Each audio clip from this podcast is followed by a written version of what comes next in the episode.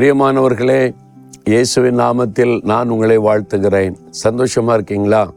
இந்த இடத்த பார்த்தாலே சந்தோஷமாக இருக்குல்ல? பெரம்பூர் மாவட்டத்தில் ரஞ்சன்கொடி கோட்டை இந்த கோட்டை ஒரு சின்ன அழகான சின்ன மலை மேலே இது கட்டப்பட்டு இருக்கிறாரு இந்த பாறைகளெல்லாம் பார்க்கும்போது ரொம்ப உறுதியானது. சாதாரண கட்டடம் அல்ல ரொம்ப ஸ்ட்ராங்கானது பாதுகாப்பானது. ஆண்டவர் கூட நமக்கு அரணான கோட்டையாக இருக்கிறாராம். சுற்றிலும் அப்படியே கோட்டையாக எதுவும் அசைக்க முடியாதபடி. யுத்த டைமில் பாதுகாப்பாக இருக்கிறதுக்கு தான் இது ஆயிரத்தி எழுநூற்றி ஐம்பத்தி ஒன்றில் கட்டி இருக்கிறாங்க. இந்த பகுதியில் யுத்தம் நடந்தது என்று சொல்லுகிறார்கள். அப்போ கட்டப்பட்டது தான் இது. நம்ம வாழ்க்கையில் நிறைய யுத்தம் நடக்கல. பிசாசு நம்மளை அப்படியே மோதுகிறான். நம்மளை அழிச்சிடக்கு யுத்தம் பண்ணிக்கிட்டே இருக்கிறான். தினந்தோறும் யுத்தம் நடக்குது. ஆனால் நம்ம பாதுகாப்பாக இருக்கணுமானா? ஆண்டவர் ஒரு வாக்கு கொடுக்குறாரு. பதினாறாம் சங்கீத எட்டாம் வசனத்தில் தாவீது இந்த பக்தன் சொல்றாரு கத்தரை என் வலது பாரசத்தில் நான் வச்சிருக்கிறேன். அவர் என் வலது பாரசத்தில் இருக்கிறபடியால் நான் அசைக்கப்படுவதில்லை. கத்தர் என் வலது பாரசத்தில் இருக்கிறார். எனக்கு உரமா எத்தனை யுத்தம் நடந்தா என்ன? சாத்தா இத்தனை போராட்டத்தை கொண்டு வந்தா என்ன? நான் அசைக்கப்பட மாட்டேன்.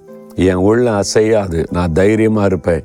ஏன்னா அவர் எனக்கு வலது பார்சத்தில் இருக்கிறார்ல அவர் என் கூட இருக்கிறார்ல என் தோளில் கை வச்சு சொல்லுவார் பயப்படாத நான் கூட இருக்கிறேன்னு சொல்லி.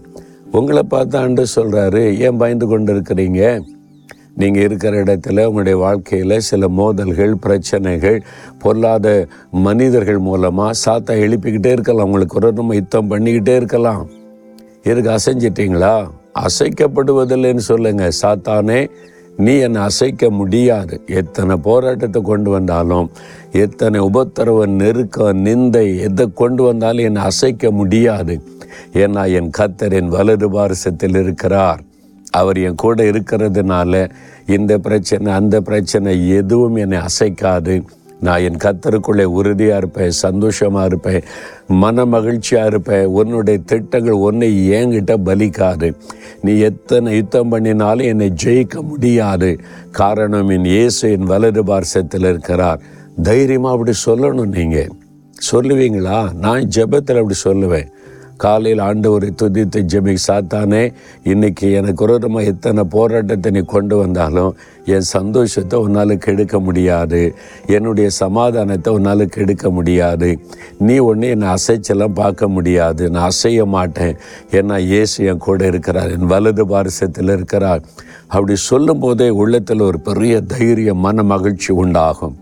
ஆண்டவர் அதை பார்த்து சந்தோஷப்பட்டு என்னுடைய மகன் என்னுடைய மகள் என் மேலே எவ்வளோ விசுவாசம் வைத்திருக்கிறான். இந்த மகள் விசுவாசம் வைத்திருக்கிறாள். நான் அவனை பாதுகாக்கணும்னு பாதுகாப்பார். அது இல்லாதபடி என்ன வாழ்க்கை? இது ஒரே போராட்டம் ஒரே பிரச்சனையை. இப்படி நீங்கள் மன சலித்து கொண்டா உங்களுடைய அவிசுவாசமே சாத்தான் உங்களை மேற்கொள்வதற்கு வழி திறந்து விடும். அதுபடி இடம் கொடுக்காதங்க. கத்தரேன் வலர் வாசத்தில் வைத்திருக்கிறேன். இயேசுவை உண்மையாக உங்கள் கூட வச்சிருக்கிறீங்களா? அப்போ தான் சொல்ல முடியும். நீங்கள் இயேசுவை கூட வைக்காம சும்மா வீரம் பேசுனீங்கன்னா அதனால பிரயோஜனம் இல்லை. அப்போ இயேசுவை என் கூட இருங்க. நீங்கள் எப்பவும் எனக்கு துணையாக இருக்கணும். அப்போ அவரோடு உள்ள ஐக்கியத்தை நல்லா பலப்படுத்தி கொள்ளணும். அப்போ தான் நீங்கள் தைரியமாக சொல்ல முடியும்.